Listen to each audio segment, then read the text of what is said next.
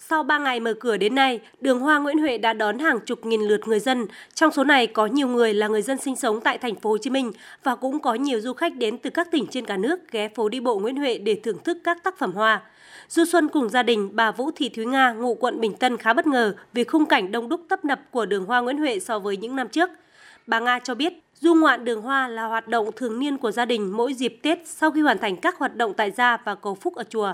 Đặc biệt, gia đình bà Nga lựa chọn thời điểm chiều tối mát mẻ để thoải mái vui chơi.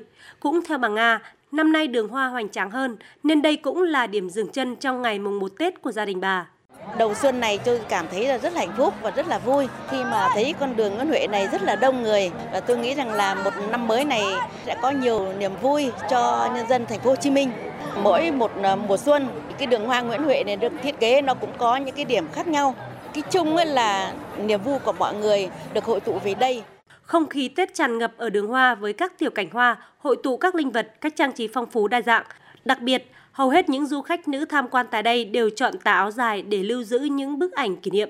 Bên cạnh đó, các tiết mục biểu diễn âm nhạc dọc đường hoa khiến cho khung cảnh lãng mạn và thú vị hơn. Với đôi bạn Duy Xuân, đường hoa từng là nơi tình yêu bắt đầu và trở thành điểm hẹn hò.